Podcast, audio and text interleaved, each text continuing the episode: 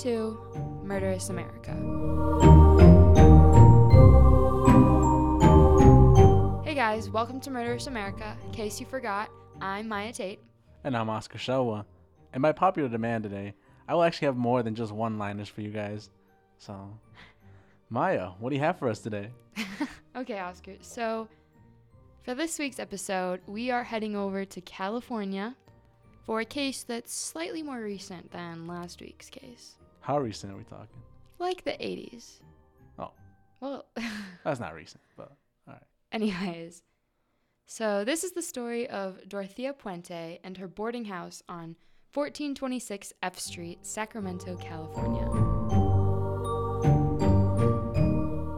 But before we get into that, the house and everything, let's start at the beginning. Dorothea Helen Gray was born on January 9th, 1929, the sixth of seven children to Jesse and Trudy Gray in Redlands, California. Um, so her parents were not very good, to say the least. They were both extreme alcoholics and would abuse their children. And on top of that, Jesse would go through fits of rage and threaten to kill himself in front of his kids. Is Jesse the dad? Yeah. Oh my god. But he ultimately died in 1937 of tuberculosis. So when Dorothea was around the age of eight. Now, her mom Trudy was seen as an unfit mother due to her alcoholism and the fact that she was a sex worker. That checks off. So she lost custody of her kids in 1938 and then was killed in a motorcycle accident later that same year. Killed? So before the age of 10, Dorothea had lost both of her parents, and until she was about 18, she moved around a lot from orphanages and relatives' homes. And there are multiple reports that she was abused physically, emotionally, and sexually in this period of time. So it just didn't stop after her parents died? Yeah. In 1945, Dorothea married a World War II soldier named Fred McFaul. They had two children together in 1946 and 1948, but Dorothea wasn't really motherly and she didn't really want to be. So they sent their first child to live with relatives and put the second one up for adoption. Yeah, she didn't have a good mother role model already, so. Yeah. And then in 1948, that was also the year that McFaul left Dorothea, ending her first marriage after roughly three years. Oof. It was also in 1948 that Dorothea was arrested for the first time. First of many, I assume. Yes. So, the main reason she was arrested was she was arrested in Riverside, California after forging multiple checks in order to buy women's accessories. I also saw a couple things saying that she had been arrested for um, being a sex worker, but I didn't get too much information on that, so I don't exactly know how true that is. But she pled guilty to two counts of forgery and served four months in jail, and that was supposed to be followed by three years of probation. But about six months after getting out of jail, Dorothea left Riverside. Fraud only gets you four months back in the day? wow. Now, we're going to skip forward to 1952 in San Francisco, when Dorothea married her second husband, Axel Johanson.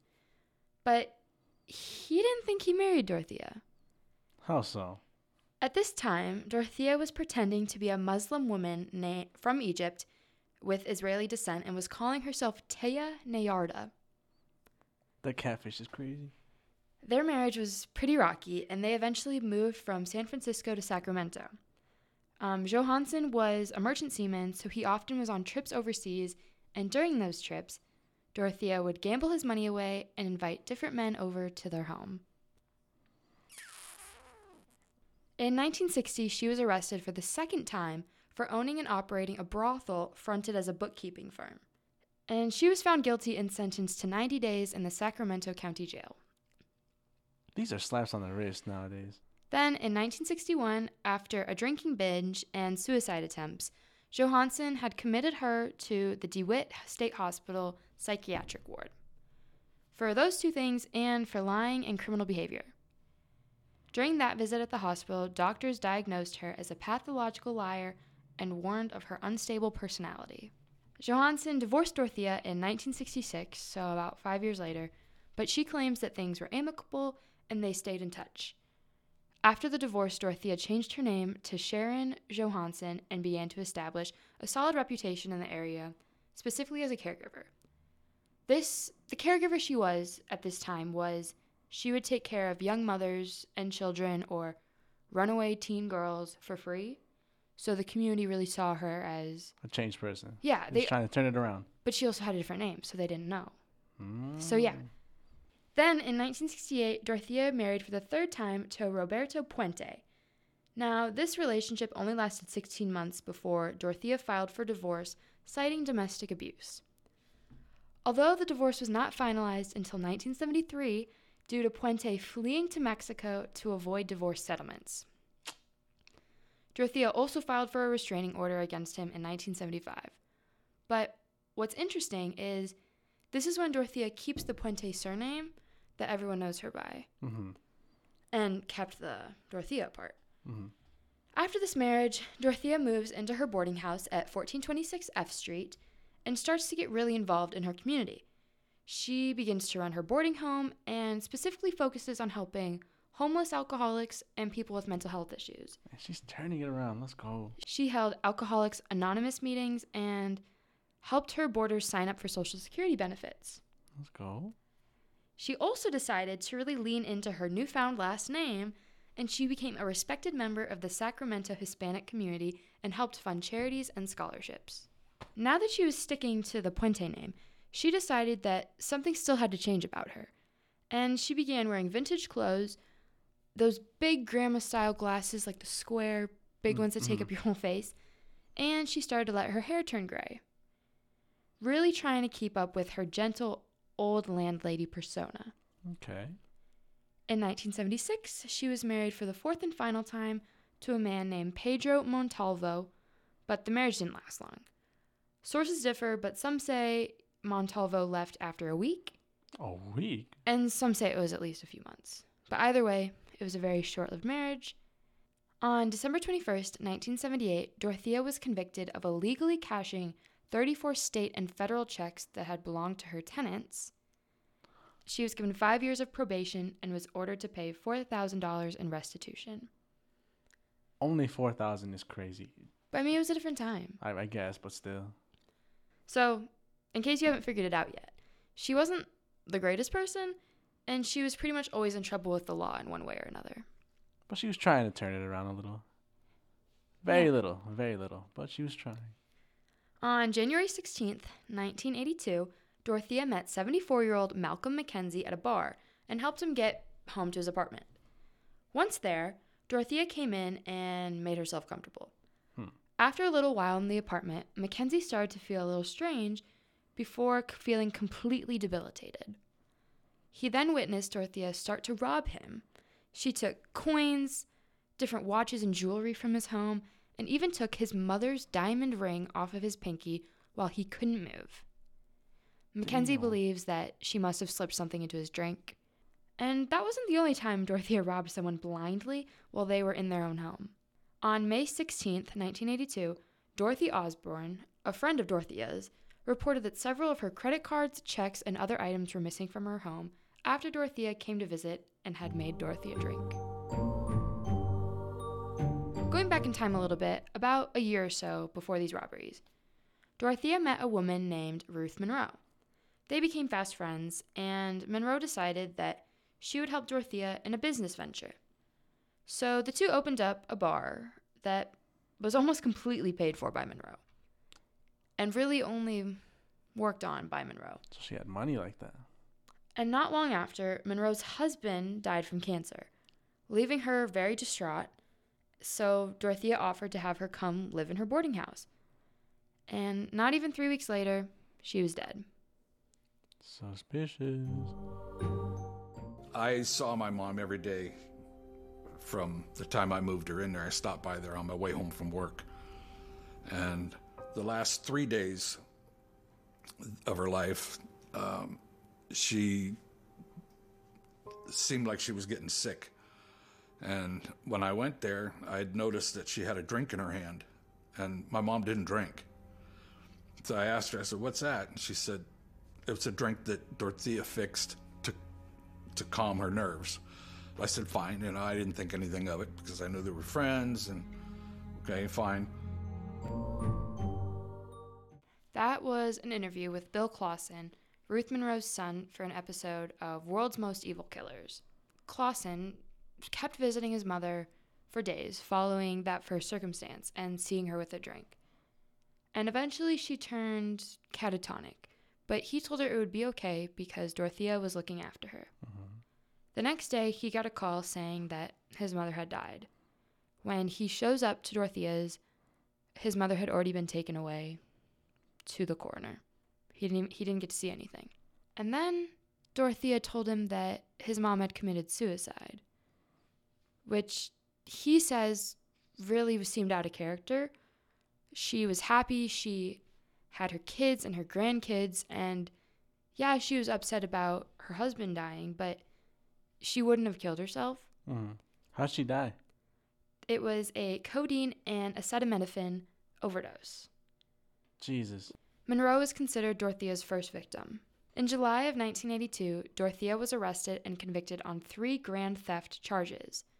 She was sentenced to five years in prison and parole until 1990. Part of her parole said that she was not supposed to run a boarding house anymore. During her incarceration, Dorothea began corresponding with Everson Gilmith, a 77 year old from Oregon. They hit it off, and Gilmith decided that he was going to go to Sacramento to be with her once she got out of prison. Mm-hmm. In early September 1985, Gilmith packed up his things and drove his truck and his trailer to Dorothea's boarding house. What love can do. Dorothea was released from prison after serving approximately half of her five year sentence, and she was picked up by Gilmith. In October, Gilmith's sister received a letter from Dorothea telling her that the two of them were going to get married on November 2nd. Not long after that letter was sent, Dorothea hired a handyman for some remodeling jobs, but also asked him to build a 6 foot by 30 inch storage box. Sauce. And Oscar, do you want to know how she paid him? How? She paid him $800 and gave him Gilmith's truck as payment. Yeah, she's gonna kill him. The day after the handyman had dropped off the box, he came back and found it nailed shut and was asked by Dorothea to take her to drop it off at a storage location. After driving for about an hour, she had him stop at a river where they then left the box. The handyman also notes that when he picked up the box for the second time, it weighed at least 300 pounds. And you didn't find that one bit suspicious? Her next victim is 78 year old Betty Mae Palmer. She arrived at Dorothea's boarding house in the fall of 1986, and by October 14th, Dorothea had obtained a California ID in Palmer's name, but with Dorothea's picture. Hmm. By December, Palmer's social security checks were being addressed to the boarding house, and Dorothea stole about $7,000 worth of Palmer's benefit checks. Then, on October 21st, 1986, a notary arrived at the hospital room of 78 year old Leona Carpenter, one of Dorothea's tenants. During the visit, Dorothea was given the power of attorney over Carpenter and just 10 days later began cashing her social security checks.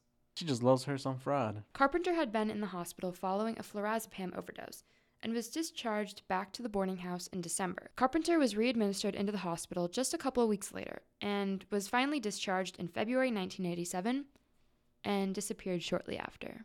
Disappeared. In quotations.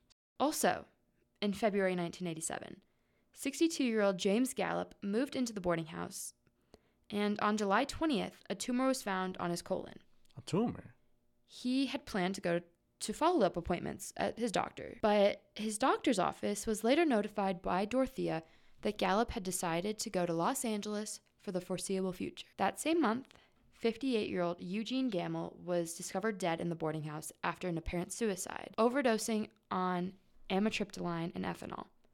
Dorothea corroborated this story, discussing how he had a history of suicide. Now we get to October 1987, which is a pretty full month. On October 2nd, a woman named Vera Faye Martin, who was 61, was sent by her social worker to live at Dorothea's boarding house. Only three days later, on October 5th, Dorothea began forging several of Martin's social security checks, totaling roughly $7,000. Martin's daughter started to become suspicious after her mother had not called her on her birthday, which was October 19th. On October 21st, 65 year old Dorothy Miller was also sent to the boarding house and moved into an upstairs room. Just like tenants before, Miller eventually went missing. And on November 20th, a carpet cleaner was hired to remove a, quote, pile of foul smelling slime, end quote, from Miller's upstairs room. Even after the disappearance, Dorothea continued to forge and collect Miller's benefit checks, totaling about $11,000. Do you think any of these social workers just like n- not know what was going on? Just not knew that. Oh, these people are like dying, suicide in quotations. It's kind of iffy because a lot of social workers kept sending their people to Dorothea's because she had such a good reputation leading up to this point. Mm. But then you, I, I couldn't really find more information on what those social workers did when these people just disappeared. Brenda Trujillo, a former cellmate of Dorothea's, sent a letter to the Sacramento Social Security office on November 29th, 1987, accusing Dorothea of stealing about $3,500 of her own Social Security check. Trujillo had moved into the boarding house after her release from prison and received help from Dorothea with applying for Social Security benefits. She also claimed that she was drugged by Dorothea and had her parole officer called on her, which then caused her parole to be revoked and caused Dorothea to be able to collect the Social Security It'd checks. be your own homies. In February 1988, 52 year old Bert Montoya was sent to Dorothea's boarding house by his outreach counselor, Judy Moise. During his stay at the home, he diligently went to his meetings with Moise and stayed out of trouble. Now, Montoya wasn't like a lot of the other tenants at the boarding house. A lot of the other tenants had addictions or were transients Mhm. of some way or another, but Montoya was considered a quote, gentle bear of a man, end quote. And the main reason he was living at the house was because of his untreated psychosis. On March 9th, 1988, 55 year old Benjamin Fink moved into the boarding house, and his brother came to visit him weekly. But by the end of April, he too had disappeared. A tenant reported a disgusting smell coming from Fink's room and was told that the sewer had just backed up by Dorothea. But on April 29th, Dorothea received a delivery of 12 bags of cement. And in June, she had a hole dug in her yard near a metal shed. The area was soon filled with concrete. But back to Bert Montoya. In March, he filed an application to have Dorothea as his benefits payee. Okay, big mistake. By the end of August 1988, Moise had become worried after Montoya missed one of their meetings on the 29th. She called Dorothea, who told her that he had left to visit family in Mexico. But throughout all of their meetings, Moise had never heard of Montoya having any family whatsoever. Moise kept reaching out to Dorothea to find out what she knew about Montoya's disappearance throughout the remainder of September and October. Mm-hmm. And Dorothea went as far as to ask a man working in her yard to call Moise and pretend to be Montoya's brother in law and say he had picked him up and moved to Utah. On November 7th, Moise filed a missing persons report for Montoya. On the same day, an officer was soon dispatched to the home, where he talked to Dorothea and some residents. Dorothea was adamant that she had recently seen Montoya, and she even had a tenant named John Sharp agree with her statement, at first at least. Mm-hmm. As the officer was leaving, Sharp slipped him a note that said, quote, She's making me lie for her, end quote. Be your own homies again. Sharp later met up with the police and told them everything he knew about the strange smells in the house, workers digging up holes and filling them with concrete, and that he had not seen Montoya for about three months. On November 11th, detectives John Cabrera and Terry Brown, along with a probation agent named Jim Wilson, knocked on Dorothea's door. They spoke for a while before asking if it would be all right for them to look around and start digging in her yard. Dorothea consented and even offered them a third shovel to search with, because they'd only brought two. Mm-hmm. After a few unsuccessful digs, Wilson came across something so hard he thought it must have been a tree root. The three of them kept digging, but when they still couldn't get it out, Cabrera hopped into the hole and began pulling at the root, but it wasn't a root. With a yank of the item, it was discovered that what Cabrera had pulled out was in fact a human leg bone, a femur. Bone. He kept digging and ultimately found a foot still with its shoe on and other pieces of rotten flesh. Dorothea was summoned to the scene and her response was, quote, I don't know what to tell you, as she held her hands to her face. Cabrera and Dorothea then made their way down to the police station. What I Now, say when I say, you know what I'm... person has been in prison, the, the police officers, that's, Not so. Not yes, so. it is. You know, but I'm saying it's the background. It's the background. It's not like you were in there for something else. What I'm asking for is nothing makes sense here, Dorothea. Nothing makes sense. Everything you said, you can't really substantiate. Mr. McCauley tells me another thing. Mr. Sharp tells me another thing, and I've got a guy that's been missing for at least two and a half, three months. I don't, I have not. And a social worker that says, I've been working with the guy all the time and he just up and leaves. And I'm thinking, well, wait a minute. And then all of a sudden, they didn't want anything to do with him.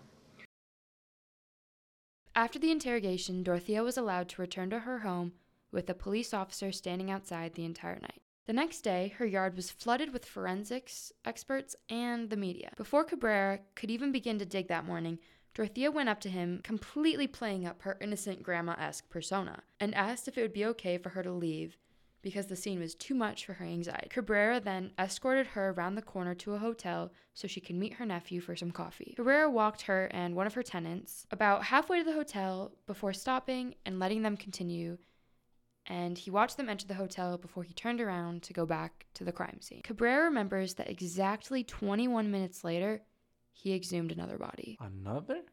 Officers zoomed over to the hotel and Dorothea was gone. It was later discovered that she had called a taxi to Stockton, California, and then got on a bus to Los Angeles. She stayed low for three days in her room at the Royal Viking Motel, but on the fourth day, she had gotten a little antsy and decided to go out for a drink. While at a bar, she met a man named Charles Willgues. I'm not sure I said that right. But when Willgues got home that night, he turned on the TV and saw that the woman he had just met at the bar was wanted in Sacramento. Oh shit. He contacted his local CBS station, which is where he saw the news, and let them know. They sent their one of their lead reporters over and they talked about it and then contacted the police because he knew where she was staying because they had made plans to go shopping the next morning. Ah. And he also noted that during their talk at the bar, she asked him some kind of personal questions. Like what? Was he in a relationship? Did he have friends and family? Was he on social security benefits? Hmm. Which I don't know. I feel like that's not something You you just just- ask a Yeah. random person at the bar. I don't know. Um, yeah. So Dorothea was arrested by Los Angeles police the next morning and was flown from the Hollywood Burbank airport to Sacramento, where Detective Cabrera met her at the runway and formally charged her with the murder of Montoya. Let's go. At the end of March 1989, Dorothea was charged with an amended complaint of nine counts of murder. Her case qualified for the death penalty. On June 19, 1990, a judge ruled that there was enough circumstantial evidence to send this case to trial.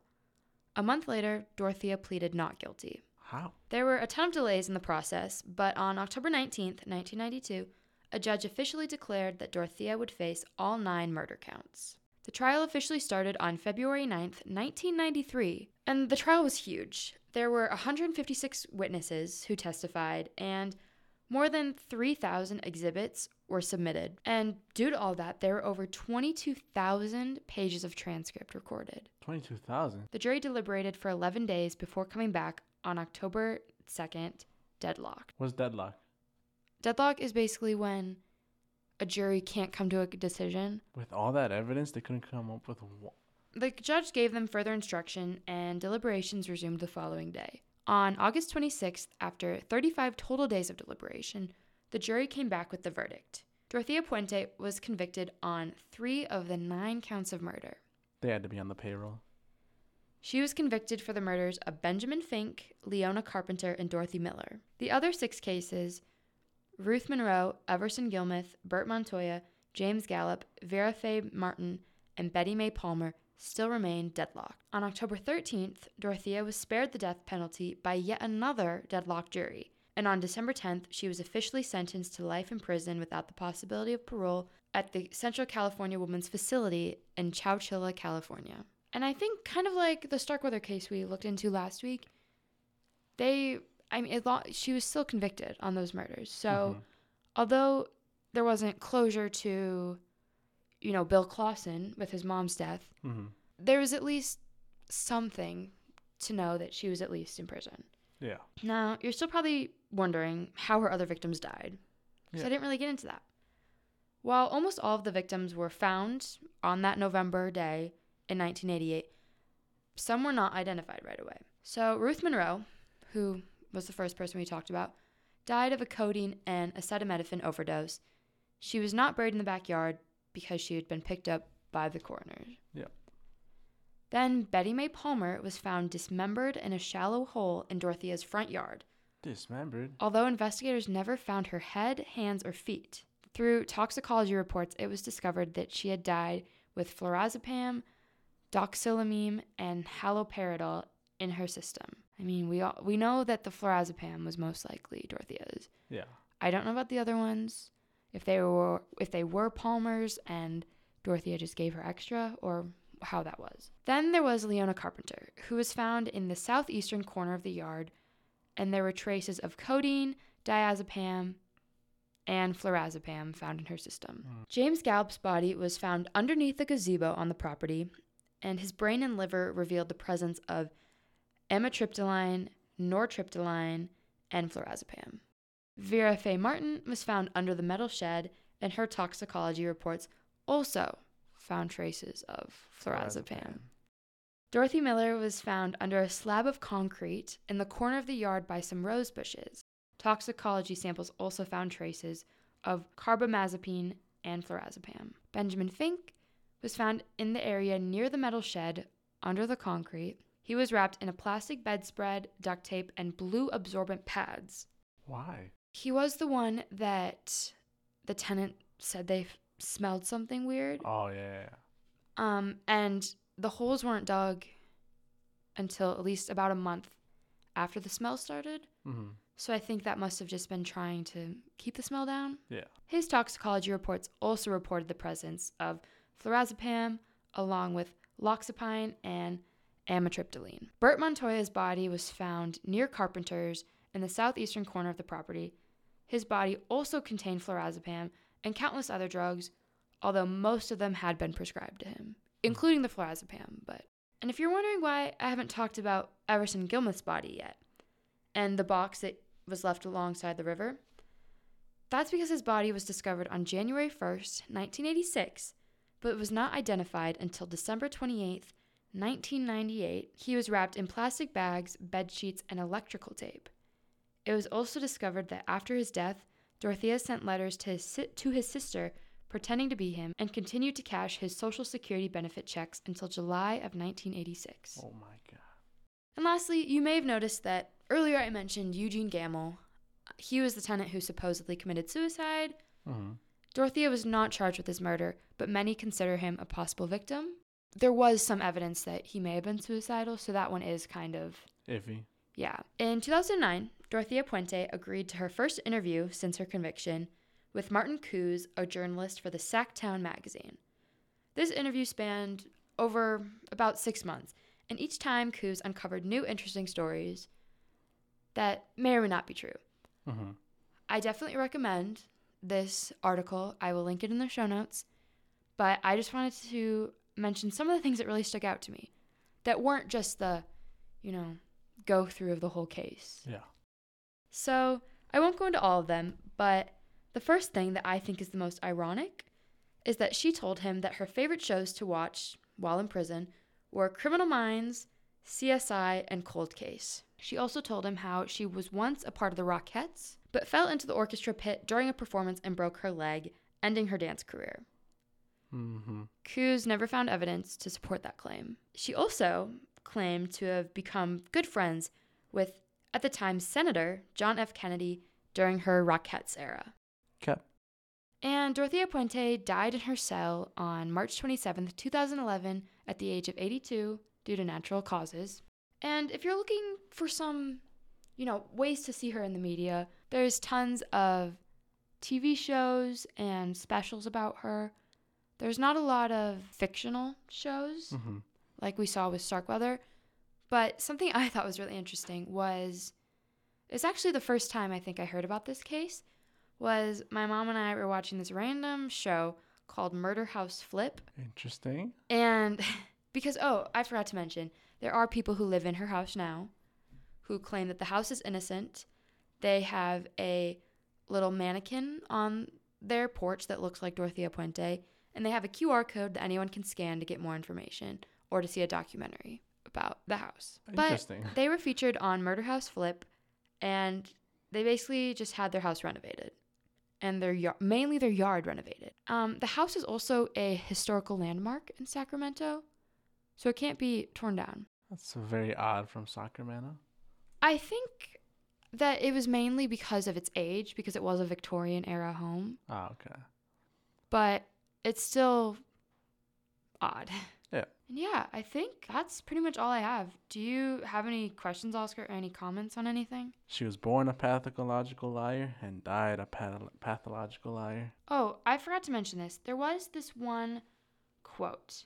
So, during her, r- right before her release from prison in 1985, a state psychologist who evaluate, evaluated Dorothea diagnosed her as schizophrenic, saying, quote, This woman is a disturbed woman who does not appear to have remorse or regret for what she has done. She is to be considered dangerous and her living environment and or employment should be closely monitored. And just no one paid attention to that. In the following year, obviously, as like we know, she restarted her boarding house without a license and everything. Mm. And one last thing that I thought was interesting from the Sactown magazine article was when asked about some of the things she misses about her life before prison, her answer to what she misses the most is quote going to church every day, cooking what I want, and working in my yard. End quote. What an asshole. So, yeah, she continued for like the rest of her life to claim that she was not guilty. She never gave any suggestions of who might be guilty. She could have easily tried to throw any of the people who dug her holes, her tenants, her nephew even, under the bus, and she didn't. If she really didn't do it, I don't see why she wouldn't have tried to come up with who else had done it Yeah. because I don't I I don't think that she knew nothing. If Oh, if she wasn't involved, if she didn't do it, I even though she did, um, I I don't see why she wouldn't have. Ratted someone. Yeah, and there's no way she wouldn't have known what was going on. Yeah. But you know what goes on in that residence. You are the keeper of the house. I think that's it. Any last comments? None. Okay, well, thank you all for listening. Muchas gracias. Tune in next week as we cover a state very close to the both of us in Wisconsin. On Wisconsin. On Wisconsin. And yeah, so thank you so much for listening, and we hope you tune in next week. Thank you. Bye. Adios.